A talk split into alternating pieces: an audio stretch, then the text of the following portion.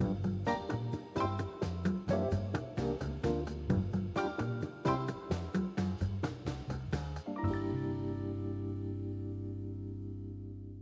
Dobrý den, milí inteligentní investoři. Vítáme vás u dalšího vydání Finax podcastu. Dneska na, řekněme, federální téma, a kde se budeme dívat na to, jakým způsobem jsou si český a slovenský investiční trh podobné, co tam naopak je třeba jiné, jakým způsobem se ty trhy v průběhu času vyvíjely a kam můžeme očekávat, že se budou postupně, postupně směřovat. Já bych tady rád přivítal mého kolegu Rada Kasíka z Finaxu, který ve Finaxu má mnoho rolí, ale ta hlavní, která je v tomto okamžiku, tak je šéf prodeje, head of sales. Takže pokud někdo ví o tom, kdo je naším zákazníkem a co chce, tak je to určitě Rado. Takže Rado, vítej. Děkuji moc, že jsi přijel. Ahoj, Peťa, děkujem. A pojďme možná rovnou na to, ať se podíváme, jak to vlastně vypadá.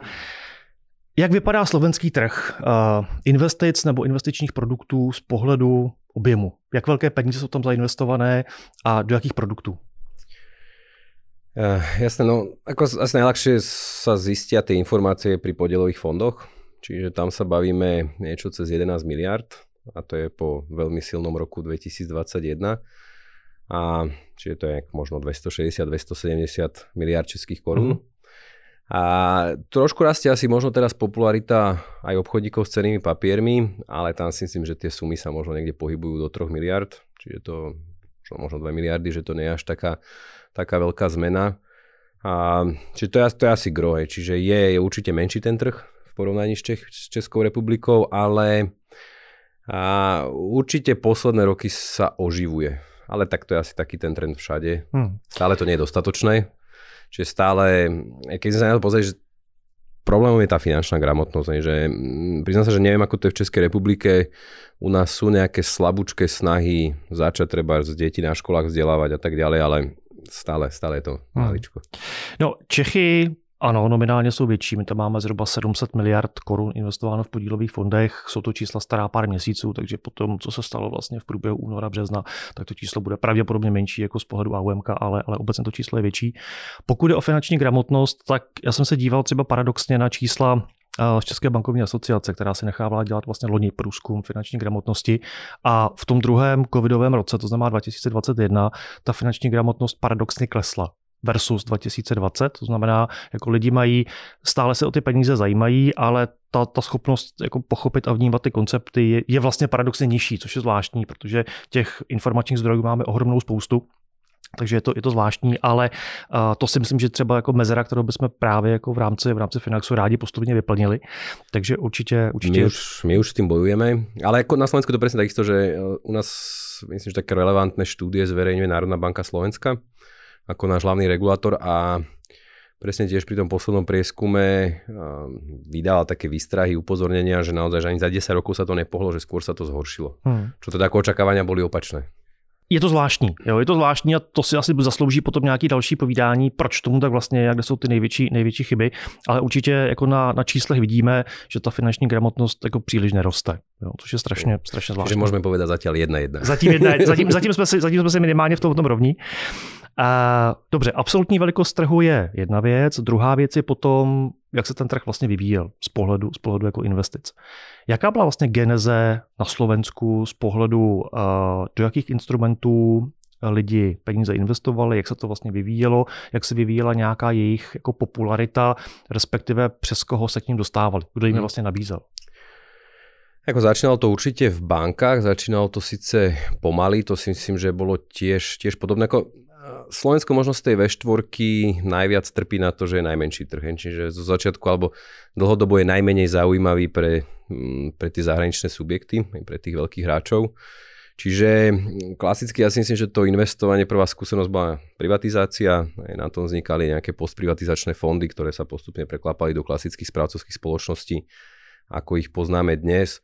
Čiže mm, neskôr ich kupovali banky, ale myslím si, že to bolo stále ako vo veľmi malej miere to sa bavíme o tých 90. rokoch, že to boli skôr takí prví pionieri, ľudia tomu asi moc ešte nerozumeli. Čiže akože začínali, keby sme to povedali, tak začínali priamo s akciami, lebo však já každý... Myslím, já myslím, že na 90. by spousta lidí jako ráda zapomněla. tak. Takže... tak potom vlastne prišla tá internetová bublina.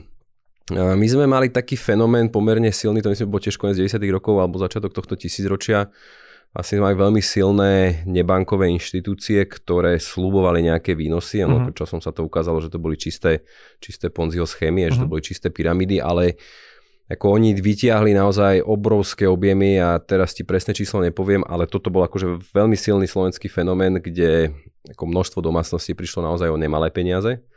Čiže my sme ani nemali akoby problémy s tými regulovanými subjektmi, že tam nejaké fraudy alebo takéto veci sa nediali, ale že u nás práve tieto neregulované do veľkej miery tento trh Rado, subjektivně, jo. Poškodili. Jak moc to poškodilo jako vnímání investic, respektive investování jako konceptu. Protože já myslím, že my máme v tomto ohledu jako strašně jako podobnou historii a vím, že i v Čechách podobných případů jako bylo hodně a vždycky to bylo o tom, že to koplo vlastně to vnímání těch investic o pár let zpátky. Určite, ja si myslím, že na 10 rokov to zastavilo. Že to, keď sa bavíme o tom prvom 10 ročí, v rámci, v rámci nového tisícročia, tak to bolo určite zastavené na 10 rokov. Proste súvisí to aj s tou gramotnosťou, že akože mnohí ľudia doteraz nevedia rozlišiť medzi tou nebankovkou, ktorá im slúbovala treba no. 35% výnosy garantované a nejakými relevantnými investíciami na, na trhu. Čiže to určite poznačilo. A my sme si to tak celkovo niesli, že roz, roz, rozmáhali sa potom tie podielové fondy, aj trošku aj tie objektívne príčiny, zasa prišla finančná kríza a tak ďalej. A v, tých posledných 15 rokov, možno 20 vo veľkom na slovenskom trhu fungovali investičné životné poistenia, uh-huh. čiže to opäť bolo akože masívne predávané sprostredkovateľmi, čiže zasa produkty, kde naozaj tí ľudia aj po desiatich rokoch stále boli v minuse, že tie poplatky boli koncentrované na ten úvod. Čiže veľa, veľa takýchto negatívnych skúseností. Akože našťastie tá posledná dekáda už je lepšia, výrazne lepšia. Už proste nastúpila mladšia generácia, objavili sa lepšie produkty a myslím, že aj samotní ako finančníci, tí, ktorí stoja za tými firmami, inštitúciami, tak tiež spravili nejaký progres, poučili sa a tak ďalej. Prišlo aj priaznivé obdobie na trhu, hmm. zároveň obdobie nulových úrokových sadzieb, takže ľudia boli nutení. Takže nastal, nastal rozmach aj podielových fondov, obchodníkov s cenými papiermi. Tiež bola u nás taká chvíľku doba, mm, to máme myslím, že tiež spoločné popularity podnikových dlhopisov, uh-huh. tých, tých neobchodovaných. A to si myslím, že tiež skončilo, skrz čo máme tiež spoločné spoločnosť Arkaj, či tam tiež viacerí sa, viacerí sa popálili, tak trošku ohľadom toho stichlo. Ale primárne, primárne toto, no a keby sme šli už možno tak, tak konkrétnejšie, na Slovensku sú veľmi teraz v popredí ET fondy. Uh-huh. Súvisí to s tým, že u nás je veľmi priaznivá daňová legislatíva pre nich. Čiže na Slovensku od 2016, čiže to už teraz 6. rok, v podstate platí novela zákona o daní z príjmov, že všetky cenné papiere, ktoré sú obchodované na regulovaných trhoch, uh-huh. čiže bavíme sa primárne o burzách, týka sa to samozrejme akcia dlhopisov, pokiaľ sú obchodované, tak po roku držania sú oslobodené od dane. Že pokiaľ sa nemýlim, máte trojročný my máme, ano, test. český daňový test jsou tři roky. A vztahuje se na podíl. A vztahuje se na v zásadě jako na všechno. A s tím, že pokud tam je v rámci toho roku od prodej, pokud se neplatí do 100 tisíc korun, tak je to daňově očištěné, nebo je to, je to bez daně, ale to není řešení. Jo? Takže já si myslím, že český daňový test býval 6 měsíců, mm-hmm. v, v, historicky v pravěku jako českého kapitálového trhu. A teďka to jsou tři roky a myslím si, že jsme tím jako na paritě s tím, kde je plus minus Evropská unie nebo většina Evropské unie, vy to máte přeci jenom něco výhodnější. Áno, ak zase je to potom možno motivujúcejšie pre tých ľudí držať tie investície, lebo však predsa ten horizont je najdôležitejší. Čiže toto, toto veľmi pomáha a akože nakoplo to tých obchodníkov s cenými papiermi, lebo proste banky neponúkajú tieto ETF riešenia, neponúkajú individuálne majetkové účty. Hmm že skôr tlačia tie podielové fondy, takže tam je pomerne veľká konkurencia. Samozrejme ľudia objavujú aj nejaké individuálne obchodovanie, individuálne investovanie, ale akože možno o tom dosť počuť, ale ja si osobne myslím, že ako nemajú všeobecne, keď to tak plošne zobral priemerného človeka, nemajú o to záujem, hmm. že to, čo my vidíme možno na tých fórach, na tých sociálnych sieťach a podobne, že to je naozaj taký ten vrchol toho ľadovca, ten typ of the iceberg. Hmm. Čiže veľa sa o tom rozpráva, ale málo ľudí to využíva. Čiže ako niektorí sa hrajú. A to je možno tiež rozdiel proti vám, že vy máte fungujúcu burzu. Uh-huh. Čiže to už trošku inak motivuje, že už to keď ten pravda. človek vyrastá s tým, vidí to v tých médiách, hej, že komentuje na Slovensku, je ako tá burza nefunkčná. Takže... Vy máte podle mě jako dvě, naproti nám máte zase dvě výhody a to je to, že máte euro. Takže jako pro vlastně pro, pro slovenského investora je euro vlastně domácí měnou, což pořád pro, pro českého investora to pořád nese jako měnové riziko. A druhá věc je fungující burza. Na druhou stranu eh, objemy, které jsou investované ve fondech v zahraničí nebo přes fondy v zahraničí, je násobně větší, než jsou objemy investované na pražské burze. Takže jako pražská burza ano, žije, to je, to je pravda, ale nemyslím si, že by to bylo místo, kde by český investor chtěl dlouhodobě ukládat peníze. S výjimkou pár dividendových papírů, které tam Hej. jsou, tak, tak obecně si myslím, že gro těch jako dlouhodobých investičních peněz odchází do zahraničí. To je jasné, že to zase ani asi nie je úplně schopná prijať hej, alebo poňať tak, tak, takéto objemy, ale akože minimálne to, že sa človek akoby s tým stretne, hej, že už, už v tých médiách a tak ďalej, že už počúval mm. nejak v tom pražskom indexe, že to na Slovensku ako bez šance, hej, že by v médiách niečo sa rozprávalo o Bratislavskej burze alebo nejakom indexe bratislavskom. Já myslím, že ta, ta geneze je vlastně hrozně podobná. Jo. To začínali jsme vlastně ze stejných, jako ze stejného podhoubí. A co si myslím, že je, že asi jako trošku rozdíl, tak máš pravdu, fungující burza, nebo aspoň jako žijící burza, to je určitě pravda. A potom si myslím, že jako lví podíl na popularizaci investování udělali české banky tím, že založili svoje vlastní investičky, začali prodávat svoje vlastní podílové fondy nebo nabízet vlastní podílové fondy, plus tam přicházeli potom další vlastně správci jakoby třetích stran, Myslím si, že u nás eh, současně s, jako s bankami tomu vlastně hodně pomohl i segment eh, nezávislých finančních poradců, kteří to dostali mezi klienty, kteří třeba tou bankou nebyli obsloužení nebo z nějakého důvodu s tou bankou v této oblasti spolupracovat nechtěli. A, a potom samozřejmě prostě od, já nevím, poloviny 2004-2005, tak digitalizace vlastně jako zdemokratizovala celý ten biznis. Takže teď už to je opravdu o tom, že jako kdo chce k těm instrumentům se dostat, tak se k ním dostane. A ano, potřebuje pořád nějakého prostředníka, ať už virtuálního nebo fyzického, ale každopádně se k tomu dostane. Jo, takže to je určitě jako trend, který, a to si myslím, že bude pokračovat vlastně jako kdekoliv na světě, že ta demokratizace a, a digitalizace toho biznesu bude vlastně jako postupně bude válcovat eh, většinu ostatních kanálů. To sme si úplne podobní, že čo sa týka tej distribúcie, aj na Slovensku sú to primárne banky, potom sprostredkovateľia. A ako, možno v porovnaní s inými produktmi, keby som bral tie iné sektory, ako je poistenie a a úvery, stále sa tí sprostredkovia trochu menej venujú tým hm. investíciám, hmm. že je to proste náročnejšie predať. Čiže tam asi majú banky dominanciu, kdežto možno napríklad pri tom poistení a aj pri hypotékach v poslednej dobe bola tá, tá dominancia v rukách, v rukách tých sprostredkovateľov. Ale akože v zásade dv, tieto, tieto dva subjekty ako 95% trhu ovládajú. Když se slovenský investor nebo potenciální investor zamýšlí nad tím, kam investovat, respektive přes koho, tak jak vlastně funguje to jeho rozhodování? Kam se dívá? Je to o tom, že se poptá známých, nebo si podívá na web, nebo si půjde na nějaké srovnávače, nebo zavolá kamarádovi, který pracuje pro nějakou síť poradců? Jak to vlastně u vás funguje? Určite do veľkej miery aj takto, ale ja si stále osobne myslím, že najväčším problémom pri tom investovaní je stále chýbajúca potreba. Že tú potrebu budovať majetok alebo nejako sa finančne zabezpečiť má stále menšina populácie. Čiže ja si dovolím tvrdiť, že gro toho predaja sa deje skôr z iniciatívy toho distribútora. Že to je push. Tak, že proste prídeš na pobočku banky vyriešiť niečo úplne iné, ale proste pani musí plniť plány hej na pobočke, a vidíš, že držíš dlhodobo nejaké peniaze na účte, tak už ti, už ti ponúka. Alebo proste riešiš nejaké poistenie, či už život, neživot, treba s tým finančným sprostredkovateľom a popri tom sa deje nejaký krosel alebo, alebo hypotéku s nerieši, tak sa vyrieši investície. Čiže to je, tak keby som začal, že od základu, že takto to skôr si myslím stále väčšina toho predaja sa deje nejakým takýmto spôsobom.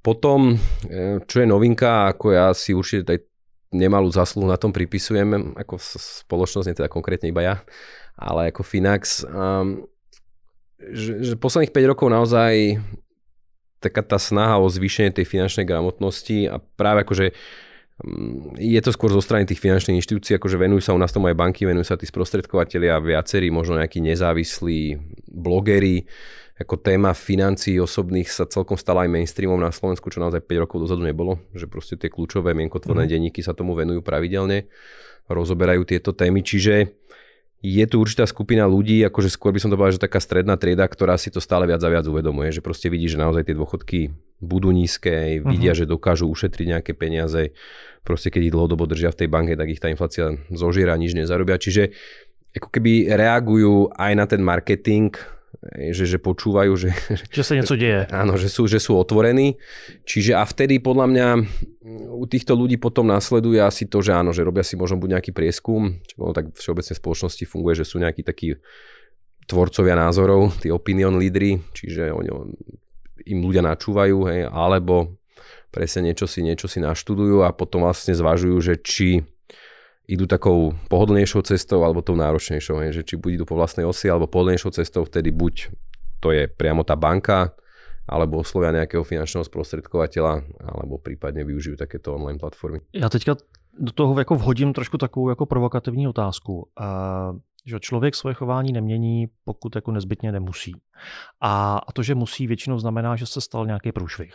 Jo, to znamená, toho přiměje velmi často k tomu, aby to svoje chování jako změnil. Uh, co si myslíš? Nebo takhle, je něco z toho, co se v tomto okamžiku děje okolo nás? Uh, inflace, konflikt na Ukrajině, uh, zvýšená nejistota obecně prostě jako ve společnosti nebo, nebo ve světě. Je to jako dost dobrý důvod pro to, aby se lidi o svoje peníze nebo obecně o finanční gramotnost a o budování bohatství a finanční nezávislost začali starat víc, nebo to je pořád ještě jako málo? tak je to dosť, ako ono, aj, aj bez toho by sa mali starať. Ja ešte možno sa trošku posuniem dozadu, že ako paradoxne aj na nejakých našich skúsenostiach, čo sme videli, práve tá pandémia bola asi takým najväčším budičkom zatiaľ, uh-huh. čo sme zažili. A ako, je to také aj subjektívne, aj objektívne. Jednak veľa ľudí sa zlaklo a zistilo, že naozaj bez tej rezervy sa, majú, sa problém. Ne, sa, majú problém, alebo sa nedá, sa nedá prežiť, aj, že keď niečo takéto sa objavia, ťažko sa to dopredu naplánuje, aj, že to sú naozaj také tie, tie čierne labute, uh-huh. že to proste je situácia, ktorú mm, nenaprognozuješ. A e, zároveň si myslím, že to, že ostali tí ľudia zavretí doma, tak zrazu mali čas na veci, ktoré dlhodobo odkladali, vedeli, že sú dôležité. To je pravda. A mnohým ľuďom ako tá miera úspor narastla. Čiže ako ja keď začínala pandémia, že v tom marci, březnu uh-huh. 2020 akože bol som skôr vystrašený, vydesený, že bál som sa toho, čo to prinesie, ale už po roku som to hodnotil ako z pohľadu biznisu alebo z pohľadu investícií pozitívne, že reálne naozaj ten, ten záujem stúpol. A čo sa týka toho konfliktu, akože malo by to tak pôsobiť, len zasa myslím si, že emočne a mentálne je to ťažšie, že hmm. v tom prípade stále ľudia sa viac možno prikláňajú k nejakej istote, čiže okrem takých tých aktivít, že proste stúpol záujem o pasy a podobné veci, tak začali povedať trošku ľudia hromadiť hotovosť, uh-huh. alebo začali možno tie rizika nejakého poklesu vnímať. A je to zasa, si myslím, že pre tých našich, tunajších investorov, ako myslím, že to platí aj pre Českú republiku, nová skúsenosť. Že ako reálne tie investície sa rozbehli až v období, kedy tá inflácia bola dlhodobo veľmi nízka. Čiže to je pravda. To je pravda. my po nejakých možno 20-30 rokoch opäť zažívame takúto vysokú infláciu, však my sme to zažili začiatkom práve v tých 90 rokoch.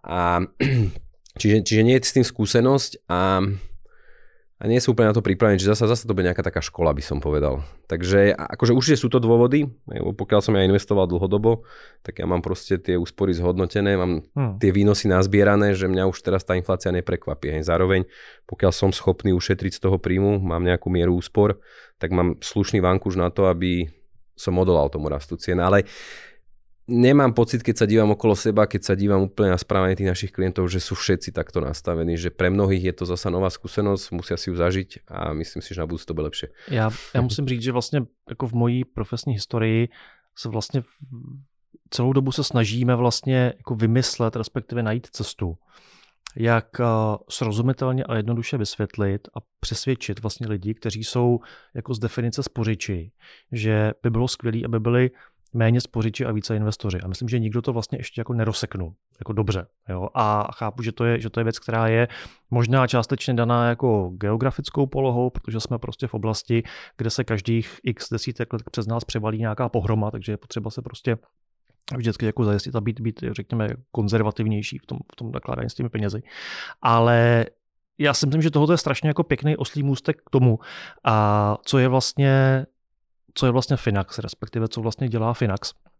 A to je automatizovaná zpráva majetku, nebo říkáme tomu robo-advisory, ale myslím, že oba dva, oba dva termíny jsou, jsou vlastně úplně, úplně rovnocený. Je to téma, které poslední dobou roste na oblibě, roste na četnosti zmínek v, v médiích. A jeden můj bývalý šéf, který se potom zase jako zaměstnal vlastně u, u, u jako robo-advisora v západní Evropě v Německu, tak on říkal, výhodou tohohle konceptu je, že ten standardní začínající nebo i jako mírně pokročilý investor v zásadě nemá čas a pravděpodobně ani motivaci hledat jako i. On má zájem hledat portfolio, hledat řešení nějakého problému, eh, cestu k naplnění nějakého cíle. A to je podle mě jako gro, co vlastně teďka jako ten, ten, ten business nebo ten segment toho investičního biznesu vlastně táhne, táhne nahoru. Jak vlastně vypadá jako situace na slovenském trhu vlastně té automatizované zprávy nebo toho robo-advisory? Rozmáha sa. A ako dovolím si tvrdiť, že sme boli priekopník v tomto smere, že vlastne um, tá, tá myšlienka vlastne Finaxu sa zrodila pred 5 rokmi, je, ako funguje niečo cez 4 roky, s tým, že v tom čase ako tých možností, mm, či už akoby nejak automatizovane investovať, alebo mm, investovať práve do tých etf alebo to hmm. pasívne investovať, čo prinášalo zo sebou viaceré výhody. A nebolo veľa, ako keby človek sa veľmi snažil, tak nájde aj také možno jednoduchšie riešenie, že nemusí si priamo otvárať účet u brokera a proste pravidelne to sám nakupovať, ale všetko to bolo pomerne náročné, alebo musel by vynaložiť viac, viac aktivít. A teraz samozrejme sa to rozmáha. U nás je hlavne tá, tá výhoda, že je tá, tá daňová výhoda, čiže je to pomerne dosť medializované, uh-huh. dosť mhm. komunikované, čiže tí ľudia, ktorí chcú nejakým spôsobom uložiť tie peniaze a zhodnotiť peniaze, tak vedia o tom, ako u nás je ten, ten pojem alebo spojenie ETF, tie, tie tri písmenka v rámci financí jedno z najvyhľadávanejších, že mm. je to mhm. také zaujímavé, že naozaj akože podľa tohto by sme povedali, že tá, to Slovensko je veľmi ďaleko, a, ale súvisí to s, tými, s, tou, s tou daňovou výhodou. Čiže a samozrejme za nami vznikajú, ako nie sú úplne, že slovenské entity, ktoré by ponúkali presne takéto mm. robo-advisory, dá sa kvázi nájsť. Čiže vznikla, nevznikla nejaká konkurencia po nás, plus nejaká konkurencia sa tlačí takto z Čiech. Takže je, je to, je to akože vyhľadávanejšie, určite to rastie, snažia sa na to aj banky reagovať, ale tým, že oni vlastne akoby odmietajú stále opustiť ten klasický fondový biznis, podielové fondy, tak, a, tak, tomu, tak to sa to moc nedieje. Možno je vidieť, že treba za tých 5 rokov aj tie náklady fondov v bankách alebo tých sesterských hmm. spoločností bank poklesli, ale akože stále to nie je až tak ďaleko, ale, ale hýbe sa to. Je, že mám pocit, že stále väčšina toho trhu ja som vôbec prekvapený z nášho úspechu, je, že, že sa nám podarilo nejako, spraviť finančnú inštitúciu na zelenej luke bez nejakého silného mena za sebou. Je, že proste tá tradícia, tá história uh-huh. v tom mhm. finančnom odvetví sa nosí. Ľudia to vyhľadávajú, tak, je, to, tak, tak, je to známka nejakej stability, istoty. Čiže a hlavne keď do nejakého takého konzervatívneho, tradičného trhu, kde ten slovenský investor, alebo vždy som bol tak učený, že je konzervatívny, opatrný, pasívny, ako nie, nie zmysle investovania, ale že proste nevyhľadáva tie informácie, že do toho prísť nejakým online riešením, takým inovatívnym, dynamickým, že proste niekto príde na stránku, tam nechá občanský preukaz, vyťuka svoje údaje, pošle tam peniaze, že ako pre mňa to bol kvázi nonsens, že toto to, to nie je možné. Čiže ostal som aj príjemne prekvapený z toho, že áno, že je už tu skupina, hlavne teda tých mladších ľudí, ktorí potom idú, ale Osobne si myslím, že stále väčšina trhu uh, ako preferuje nejaké to osobné stretnutie, tú osobnú dôveru, čiže preto potrebuje možno ten mramor, tú kamennú pobočku. Rozumiem. I keď je to, je to všeobecne na ústupe, ale stále to tam niekde, niekde v hlave je, že proste inštitúcia. Takže akože rozmá sa to. Tiež treba povedať, že horšie nebude, že to určite ten trend digitalizácia toho online tu je. Ja sám niekedy napríklad uvažujem nad tým, že či práve to trošku nebude ešte podporovať väčšiu potrebu tých osobných stretnutí. Hmm. Ako je vidieť, že u tých mladých ľudí, že oni zasa preferujú, že naozaj cez ten mobil z toho gauča všetko vybaví. Ale potom možno chýba ten, ten kontakt. Že... Jo, já si myslím, že, že vlastně v tomhle jsme, jsme na tom hodně podobně. Já si myslím, že Češi z pohledu investování jsou jako velmi pragmatičtí, to znamená možná ta ta potřeba návštěvy té fyzické pobočky, a je to spíš jako dojmologie, je, je u nás možná ještě o něco menší, než je, než je vlastně na Slovensku. A možná i proto vlastně máme na Slovensku, když počítám i Finax, eh, pardon, v Čechách máme, pokud, pokud počítám i Finax, tak máme vlastně tři poskytovatele téhle služby. Takže i, i to vlastně ukazuje, že, že ten zájem tam o to určitě, čtyři, určitě, nebo čtyři. A dobře, čtyři, ano, správné číslo je čtyři. A, takže, takže máme tam těch, těch poskytovatelů, těch poskytovatelů tam je víc. A, na druhou stranu je spousta peněz, které jsou ani ne ve fondech, ani ne v ETFkách, ale jsou třeba na běžných anebo spořících účtech, které se jako zaslouží vlastně nějakou jako lepší péči. Takže ten, ten prostor tam, tam každopádně je. Uh, ale zpátky k tomu konceptu, kdo je vlastně průměrný a kdo je, řekněme, jako ideální klient pro, pro jako robo-advisory? A ešte by som možno doplnil, že ako ten problém s tými účtami na Slovensku to isté, že keď sme tu hovorili, že nejakých 11 miliardy vo fondoch, tak myslím, že na, na účtoch v podstate domácnosti držia niekde okolo 46 miliard, čiže rovnako platí, že ten priestor je veľký a konca aj tá miera rastu je zhruba rovnaká. Čiže nie je to o tom, že by akoby podiel tých, tých vkladových produktov, tých bankových produktov klesal aj v prospech, v prospech investícií, ale že zhruba sa to drží. Čiže, čiže rastú, rastú obe. A ešte som sa aj možno dodať k tomu, čo sme ešte pred chvíľkou hovorili, že ako mnoho napríklad práve tých mladých ľudí vníma pri tých technológiách tú objektivitu. Že to je jednak tá jednoduchosť, ako asi sa ešte o tom budeme baviť, a, ale aj tá objektivita, že mám pocit, že práve tí mladší ľudia niekedy vstupujú do toho osobného vzťahu s takou nedôverou, či už voči bankárovi alebo nejakému tomu finančnému sprostredkovateľu. A práve tie technológie vedia byť objektívne. Že tie, ja to tak rád aj hovorím pri tom Finaxe, že on v podstate a tie algoritmy nepozerajú na to, že akú máš farbu očí, či prichádzaš s miliónom alebo s 20 eurami, že je to stále rovnaká, rovnaká rada, je, že rovnaké poradenstvo. Čiže keď som prešiel k tým klientom, ja my sme, ako teraz budem veľmi taký úprimný, my sme dlho s tým bojovali. Nás v podstate všetci marketingoví odborníci nutili, že my si musíme za, zadefinovať tú cieľovú skupinu, že bez toho to nejde, že nedá sa proste na všetko. My sme radi hovorili, že, že kto je náš klient, každý, hej, že proste každý potrebuje efektívne zhodnocovať peniaze, každý potrebuje zhodnocovať... Tak to je ale ako marketérova noční múra tohle, že jo? To je ako...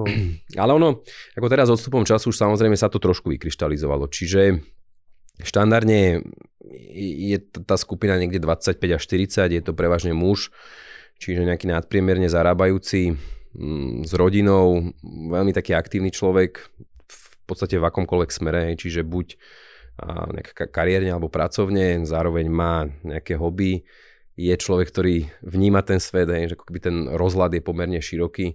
Čiže toto je, toto je asi taká základná cieľovka. Mm, Jednak ako aj týmto ľuďom je, je blízka tá komunikácia naša, čiže oni vyhľadávajú informácie. Netvrdím, že sú úplne ľudia, ktorí sa chcú treba s tým investíciám venovať uh-huh, dopodrobná, uh-huh. ale nejaký ten základný rešerš si spravia a vedia si to vyhodnotiť. Zároveň im v podstate tie moderné technológie imponujú, čiže je to pre nich niečo veľmi také pohodlné. Prirodzené. Prirodzené, presne tak, niečo, čo potrebujú a naozaj ako veľakrát sa pri tých klientoch stretáme, že presne, že toto je, že už treba tí ľudia aj uvažovali 10 rokov, že by investovali, ale zatiaľ ich nič nejakým spôsobom nepresvedčilo. Aby to udiali. E, že buď to bolo zložité, nechceli sa stretávať, vyhodnocovať a tak ďalej. Takže toto je základ. Mm, ideálny klient je ťažká otázka. Ako ja stále som pri tom, že proste ako je veľmi smutné, že my musíme ľudí presviečať investovať. Ne? Že, ako môjim snom je, že raz z toho bude taký stereotyp a samozrejme, že ako proste dnes napríklad, a tak trošku sa teraz možno tá doba mení, ak sa zvyšujú tie úrokové sádzby, ale teraz s tými hypotékami, že to ľudia začali brať úplne ako samozrejmosť. Mm. My to tiež radi hovoríme, že sa ráno nezobudíš s tým, že potrebuješ investovať, ale že potrebuješ treba zbývať, tak sa zobudíš. Hej. Čiže ale to všetko súvisí s tou finančnou gramotnosťou, ako ja zase hovorím, že ja som v tomto smere veľký optimista, že horšie nemôže byť, že sa to bude len zlepšovať. Um, čiže akože ideálny klient každý, ale Akože zasa, aby som bol objektívny, samozrejme platí, že my chceme zostať pri tých, možno pri tej mladšej klientele, chceme, aby naozaj s nami si vybudovali ten majetok, aby sa s nami vzdelávali. Lebo ten Finax nie je len o tom investovaní, ale snažíme sa to brať komplexnejšie.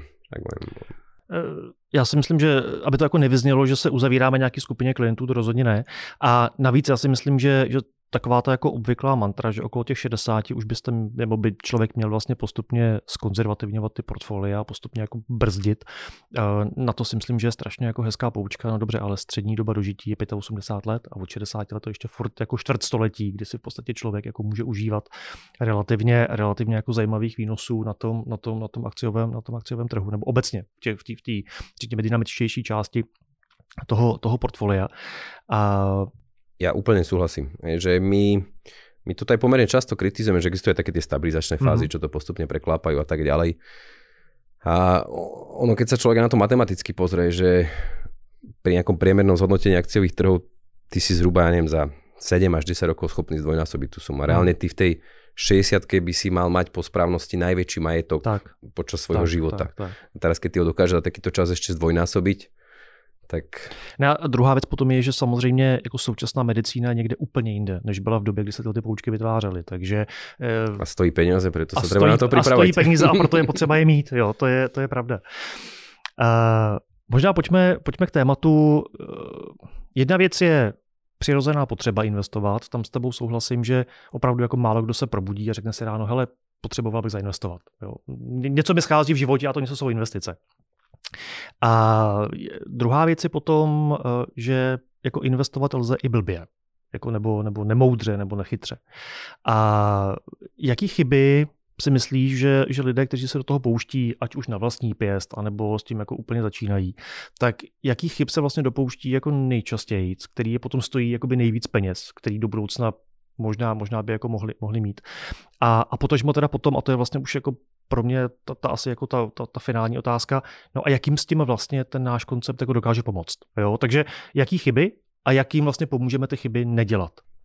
Ja to budem tak spájať, že poviem chybu, určite, aké máme tak, riešenie. Tak, Môžeme tak? tak? Jo, určite.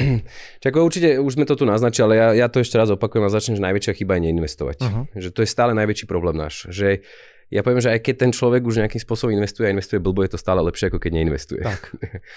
Čiže a ako stále si myslím, že dve tretiny ľudí proste nad tým nejak nerozmýšľajú alebo sú len presvedčení a nevnímajú to ako niečo, čo im je do budúcnosti pomôcť alebo tak. proste čo by malo byť fakt, že takou bežnou súčasťou toho života. A ako riešenie na to je, a to si myslím, že sme ako správne stavili na to, je, že proste nevenujeme sa len tým investíciám, ale všeobecne sa venujeme osobným financiám. A uh-huh. v podstate aj tento podcast je toho súčasťou, že snažíme sa to vzdelávanie robiť. A Snažíme sa robiť takou nejakou ľudskou, jednoduchou, praktickou formou. Stále si myslím, že máme rezervy, vieme byť lepší, že proste tá odbornosť tam vždy, vždy ešte sa vtlačí hej, a nie, nie je to úplně ten najjednoduchší slovník, ktorý by dokázali ľudia prijať. A toto je jako takéto hlavné riešenie. Že... Ale to je podle mě jako prokletí toho biznesu. Jo? Ty i já v tom jsme strašně dlouho a vlastně jako největší problém spousta lidí má jako vyhnout se tomu žargonu, vyhnout tak. se té profesní jako řeči, a která pro, já nevím, 99,5% obecné populace je vlastně něco jako, kdybychom se bavili o medicíně nebo atomové energii nebo čemkoliv jiném. Je to hodně specifická věc. A přitom to není až taky zložité. A přitom to je vlastně hrozně jednoduchý. tak. Čiže ako ja, ja si aj dovolím tvrdiť, že gro našej práce momentálne teraz vo Finaxe nie je ani venovanie sa tým samotným investíciám, ale je všetko to okolo, je proste venovanie sa vôbec peniazom a tým tak. rozpočtom, osobným financiám. A to je kľúč k úspechu, ako naučiť sa naozaj míňať menej ako zarobíme. Čím tie nožnice viac človek roztvorí, tak tým sa bude mať raz lepšie. Hej. Ako samozrejme nechceme, aby tí ľudia proste si odopierali, aby to naozaj išlo na úkor nejakého životného štandardu, ale vždy sa dá. Proste dá sa. Hej. Takže tak každý z nás ruku na srdce. doba k tomu trošku ako vede, že tak, jo? Takže že máme je... množstvo zbytočných tak, výdavkov, bez tak. ktorých sa kvalita nášho života nezníži. Takže to je prvá chyba. Ja myslím si, že snažíme sa ju dosť, dosť aktívne adresovať, ale proste toho nie je nikdy dosť. Že to je, to je opakovanie neustále dokola. A, potom, a už potom prichádzajú také tie konkrétne chyby. No. Ja som akože postupne ich menoval. Taká tá druhá chyba je to, že stále ľudia si neuvedomujú základné investičné pravidlo. A to je riziko a výnos sú najlepší kamaráti. Uh-huh. Idú ruka v ruke. Tak to funguje. Čiže treba si jednoznačne správne definovať, aké riziko som ochotný podstúpiť, treba za akú stratu zvládnem, ako dlho dokážem, ja neviem, byť bez nejakého výnosu a tak ďalej. v tomto vidím časté chyby. Uh-huh. A s tým potom na, ako súvisí, alebo to je proste jedna téma, že veľa tých investorov má zbytočne veľké oči. Čiže to je také, také celkom úsmevné, že na jednej strane sa väčšina tých ľudí klasifikuje za konzervatívnych, na druhej strane by chceli byť milionári zajtra. A to sú dva extrémy, ktoré proste To by asi chcel každý, určite. To ktoré, ktoré nefungujú a tá zlatá stredná cesta, ktorá je proste nudná, nezábavná, treba tam častokrát naozaj to vajíčko vysedieť a to je pre mnohých ľudí najhoršie, paradoxne. Hej. Čiže toto akože uvedomiť si, že to riziko a výnos idú ruka v ruke, že proste nedokážem zarobiť nejaké veľké výnosy bez podstúpenia rizika. To je jedno, že o aký druh aktíva ide, proste je základná poučka, nikto to zatiaľ nedokázal prestrihnúť, pretrhnúť, stále sa proste te, ten výnos Tá matematika tam toho. funguje pořád stejne. Tak. Čiže zasa možno tá odpoveď, ktorá je u nás, je práve tá automatizácia. Uh-huh. A ja ešte pár rokov dozadu, ešte som bol možno taká horúcejšia investičná hlava a ja som bol vždy taký trošku možno alergický na tie, na tie regulačné požiadavky. Proste rôzne investičné dotazníky, že to len byrokracia tých ľudí to zaťažuje, nerozumejú tomu. Sám som sa vedel vcítiť do tej roli, že teraz dobre, odklad idem niekde pravidelne investovať 100-200 eur, 100-200 eur a dostávam nejakú otázku, ktorú si ja podľa mňa v tom momente, kedy už to chcem mať za sebou, neviem, neviem uvedomiť. Hej? Mm. Že, že akože ten efekt je, je nulový, ale ja teraz zasa spätne hodnotím, že presne tá, ja už som to videl počas toho covidu, tá automatizácia toho dotazníka, že vlastne človek si sa to musí prejsť na základe toho je vybrané portfólio, nevie tam kľúčkovať. Proste, je to pravda. Pokiaľ odpoveda, samozrejme nevieme ovplyvniť alebo zistiť, že či naozaj tie odpovede sú pravdivé. Ale bolo to krásne vidieť, že teraz počas toho covidu, keď prišiel ten prudký prepad, tak naozaj ako tí ľudia, čo tam napísali, sa toho držali, alebo boli na to proste nejaký pripravení, že bol, bol to lepšie, že zbytočne nešli do nejakého veľkého rizika.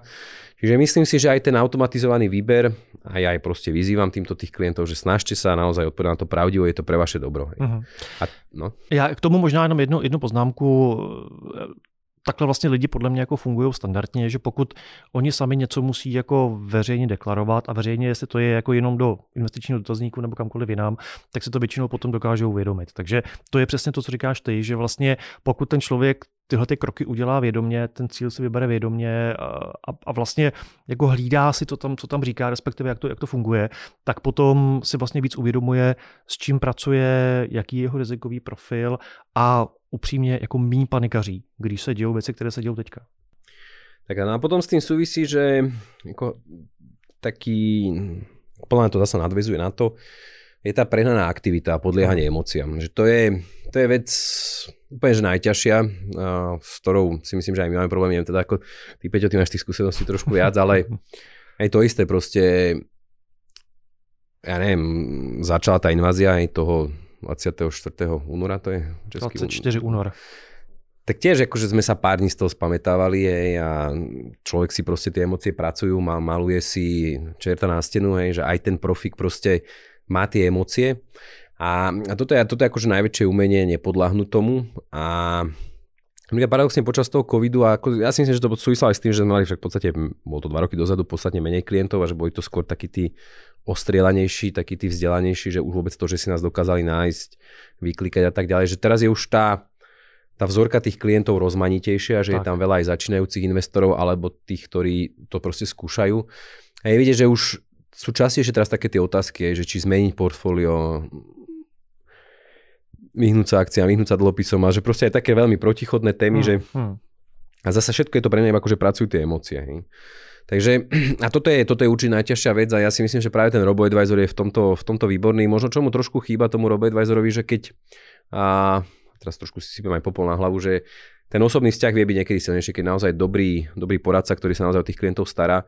Akože my sa tiež snažíme, ale je, je to vždy tou digitálnou formou, čiže sú to hm. proste nejaký, nejaký obsah, blogy a tak ďalej. Keď ten človek moc nemá záujem to sledovať alebo čítať, tak nedojde úplne k tomu zastaveniu tých emócií, vyvráteniu. Čiže v tomto trošku možno pokrývkame, ale zasa na druhej strane tým, že nie je potrebná aktivita toho samotného klienta, toho samotného investora, že je to proste za 15-20 minút nastavené, je to pasívny. Pasívny, nechaj bežať, zabudni, pozri sa na to o 10 rokov. Čiže áno, na toto na, niek- na niektorých funguje, hej, ale že stále je tu potom taká tá skupina, kde by sa možno zišiel ten taký intenzívnejší osobný kontakt. Hmm. No, já si myslím, že tam ještě, ještě možná dvě věci jakoby nepadly. Eh, první věc, která nepadla, tak je podle mě otázka. Ty jsi říkal, riziko a výnos jsou kamarádi. To já jsem ještě jakože neskončil s těmi. Já vím, ne, určitě, ale uh, že podle mě jedna věc je, a to je čas, kdy samozřejmě spousta lidí tím, že to není jako přirozená potřeba, tak si vždycky najdou spoustu důvodů, proč teď ještě neinvestovat. Protože musím splatit, protože musím koupit, protože mě čeká dítě, školní, cokoliv, cokoliv dalšího. A, a tam si myslím, že přesně platí, že, že jako krom toho rizika a výnosu tím kamarádem je i ten čas. Takže čím dříve se začne, tak tím je to, tím je to lepší. Určitě. Jo. A, a, já, a já vlastně teďka jako zpětně lituju toho, že jsem fakt jako nezačal investovat dřív, protože jsem se jako voloupil o spoustu jako příležitostí, respektive, respektive času. Jo. A, a druhá věc, která tam potom je, tak je to, co jsi říkal, a to je ta otázka toho osobního kontaktu. A já jsem si ho užil jako víc než dost a, a přesně podepisuju, co říkáš ty, že ty emoce potom pracují ohromným způsobem. A i klienti, kteří jsou schopni nebo byli schopni tvrdit, že 15-20% pokles portfolia je jako nedokáže rozházet, tak v okamžiku, kdy viděli v té aplikaci minus půl procenta, tak byla panika. A ono je jako jedna věc je, když člověk pracuje s nějakými jako demo penězi nebo si to jenom zkouší. Druhá věc potom je, když má opravdu jako reální peníze zainvestovaný a vidí to reálný mínus. Tak je, je to jinak, no je to jinak. A to je aj v tom dotazníku, že ta otázka, že ako by si reagoval, keby ta hodnota investície klesla. Jasne, držím, hmm. prikupujem.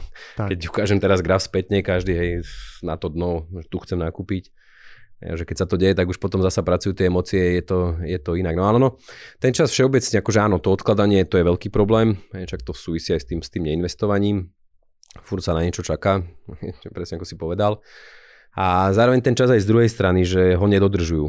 Že, hmm. že zbytočne, ako, je nepochopiteľné, že keď naozaj si dám ten horizont 15 rokov a proste po troch rokoch vidím nejaké výnosy trebárs, alebo naopak straty, tak reagujem, že, že je to najväčšia chyba, že proste to zložené úročenie je ten zázrak, je ten 8 div sveta, ako sa hovorí a a ja tiež mám rád, že keď človek pozrie ten majetok Warrena Buffetta ako rastol, tak je vidieť, že to v závere proste je to tá exponenciálna funkcia. Ale vezme to... si, kolik moje léto, že jo? Ale že gro toho bohatstva nadobudol naozaj v tých posledných rokoch. Až to presne súvisí s tým, čo som hovoril, že pri nejakom tom, ja neviem, myslím, že to je 8% výnose, sa to hmm. každých 7 rokov zdvojnásobí. Čiže sa tak pekne tá snehová gula nabaluje. Takže to je, to je, to je určite problém a radšej ja potom aj možno hovorím, že radšej investovať menej a mať tú rezervu väčšiu. Tak. Na začiatok, aj ako by som bol proste potom nutený, keď sa objaví prvý nejaký výdavok, prvé nejaké možno emočné narušenie a hneď proste mením tú investičnú stratégiu. Tá investičná stratégia je nastavená tak, aby sa ten človek dostal do toho cieľa. Čiže má nejaké možnosti, to je buď peniaze, ktoré, teda to sú peniaze, ktoré je schopný investovať, či už jednorazovo pravidelne, je nejaké riziko, ktoré je ochotný podstúpiť a je nejaká cieľová suma, ktorú kvázi, alebo ten kam cieľ, sa dostať. kam sa potrebuje dostať, čo potrebuje. A teraz pozeráme sa na to, či ten výnos zodpoveda tomu riziku, či je to realizovateľné, dosiahnutelné, ale je to vytýčená cesta a tá cesta počíta aj s tými negatívnymi scénami. Akože zasa ani tá vojna, ani tá pandémia kvázi nie je to nič také nezvyčajné. Akože to sa pravidelne opakuje, sprevádza nás to stále, tie investičné stratégie a tie trhy to prekonali. Hej. Já si myslím, že to je vlastně, ono to je jako strašně pěkná ukázka toho, co si říkala, to je to působení těch emocí, protože uh, pandemie, válka na Ukrajině, cokoliv vlastně jiného, už teďka můžeme sledovat v zásadě jako v reálném čase.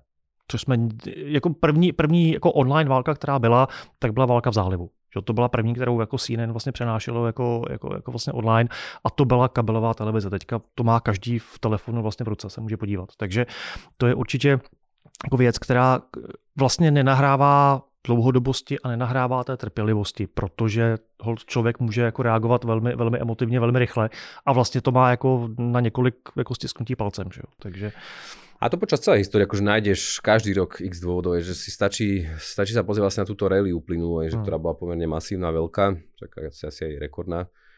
Tak to, toho 2008 stále niečo, je, že tak to ešte do 2010 bolo tak, že tá kríza neskončila. Hej. Potom prišiel európska dlhová kríza, už sa malo euro rozpadnúť, všetci kupovali zlato, franky a tak ďalej. Čiže to stále niečo nájdeš, potom bol krach Ameriky, hej, potom Brexit. Vždycky je něco. Čiže to je milión dôvodov. Ale my sme jak šváby, no, to ľudstvo. prežijeme, prežijeme všetko. Prežijeme všechno. Rado, uh, já bych to možná trošku zhrnul. Uh, tak, jak jsme si povídali, já si myslím, že my jsme si jako, jako národy a jako investoři vlastně podobnější, než si možná myslíme. A, a vlastně, vlastně si myslím, že to, co se říká o konzervativnosti, pragmatičnosti, i, i vlastně tom, jak Češi i Slováci jako mají rádi technologie a jsme takový jako technický národy, tak to se mi tady vlastně hrozně, hrozně potvrdilo.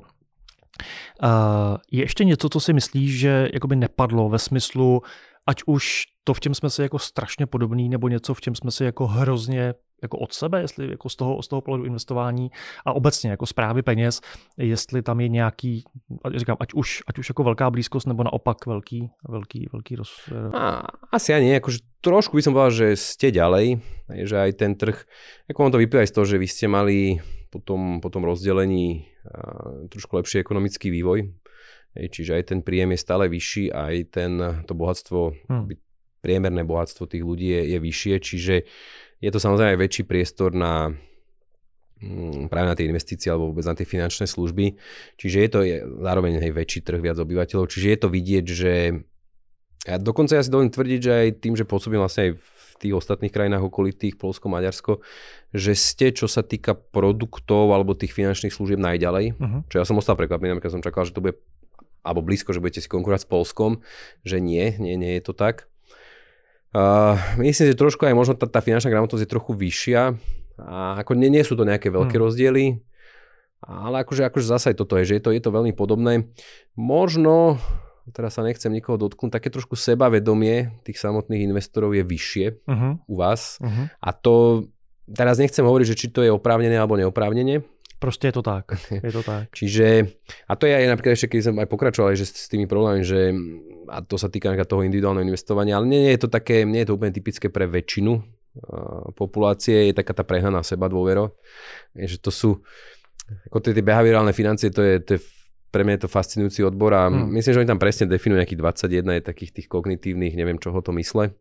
A čo sú proste ako keby naše také prirodzené vlastnosti, ako emočné vlastnosti vyvinuté počas evolúcie, ktoré spôsobujú to, že na konci zarábame menej. A presne tá prehnaná seba, seba dôvera a taká tá mentálna krátkozrakosť jeden problém, hej, veľký. Takže, ale nie, nie, akože nie, nevnímam to, že by to bolo plošné, že nachádza sa to u niektorých ľudí, ale že skôr treba tí Slováci sú takí, že radšej si nechajú poradiť.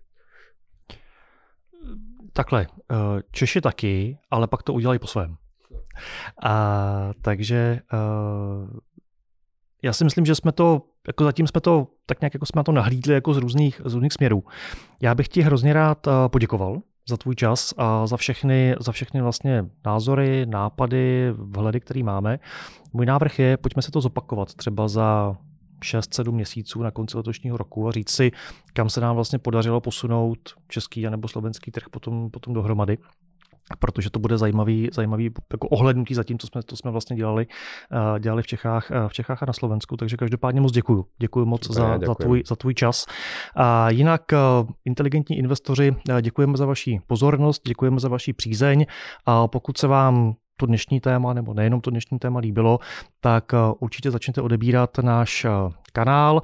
Chystáme pro vás spoustu dalšího obsahu do dalších eh, podcastů, do dalších webinářů a do dalších setkání, které vám potom budeme přinášet ať už, ať už jako, jako video nebo jako psaný text, takže se určitě máte na co těšit. A děkujeme moc, zachovejte nám přízeň a přejeme vám tady s Radem a krásný, krásný týden. Majte sa pekne, ďakujem. Naschle.